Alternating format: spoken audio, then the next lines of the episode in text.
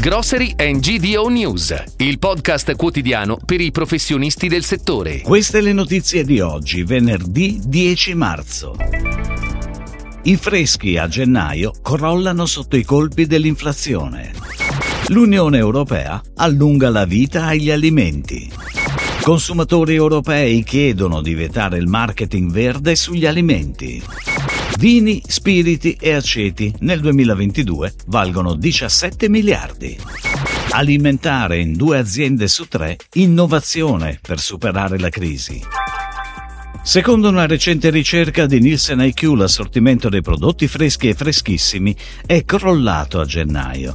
La crescita a valore è stata pari al più 5,9% sul totale Italia Omnichannel, decisamente inferiore al totale assortimento che cresce dell'8,1%. Non sono belle notizie perché la caduta della pressione promozionale dovrebbe compromettere maggiormente le sorti del grocery ed invece sono i freschi a peso fisso e peso variabile variabile che stanno soffrendo maggiormente. I comparti merceologici che sono andati peggio a gennaio sono stati frutta e verdura e pescheria. Bene a valore invece pane e pasticceria e formaggi. Ed ora le breaking news, a cura della redazione di gdonews.it. Una nuova informazione in etichetta per allungare la vita degli alimenti, riducendo così lo spreco. La Commissione europea lancia la proposta di aggiungere alla classica dicitura da consumarsi preferibilmente entro il anche il nuovo avviso spesso buono oltre. L'aggiunta, è la tesi dell'esecutivo comunitario, è opportuna per ridurre lo spreco dai numeri esorbitanti, 57 milioni di tonnellate di rifiuti alimentari, 127 kg per per abitante vengono prodotti in Europa ogni anno con un costo a carico dei 27 di circa 130 miliardi di euro. L'intervento sulla data di scadenza era già stato annunciato da Bruxelles nel 2020 con la sua strategia Farm to Fork. L'introduzione della nuova dicitura è ora considerata necessaria per influenzare il processo decisionale dei consumatori in merito all'opportunità di consumare o eliminare un alimento. Dalle banane ai mirtilli, dal latte agli hamburger vegetali, fino all'acqua in bottiglie di plastica monouso, sono tutti alimenti che non possono essere definiti a emissioni neutre e affermazioni di questo tipo in etichetta andrebbero vietate. È la posizione di BEUC, l'Associazione dei consumatori europei, che alle etichette che indicano pratiche sostenibili nella produzione di alimenti ha dedicato un rapporto.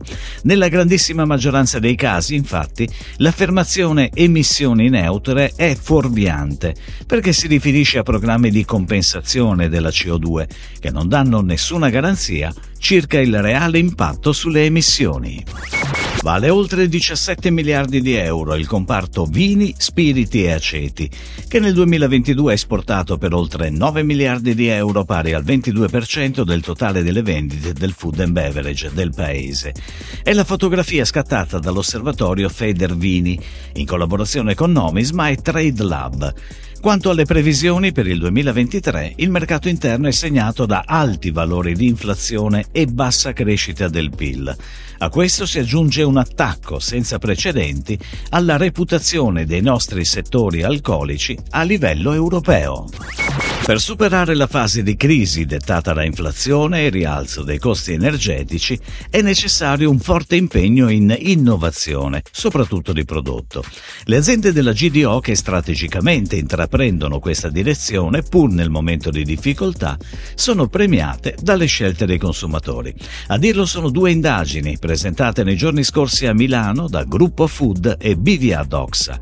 Nel corso degli ultimi 12 mesi, a fronte di un corposo 41% degli intervistati che dichiara di aver mantenuto inalterato l'investimento previsto per questa voce, il 27,9% afferma di aver dovuto ridurre i budget riservati ai singoli progetti di innovazione per sostenere altre voci di spesa.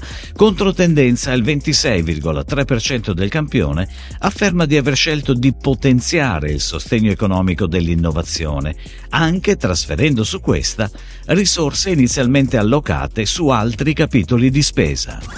Si chiude così la puntata odierna di Grocery and GDO News, il podcast quotidiano per i professionisti del settore. Per tutti gli approfondimenti vai su gdonews.it.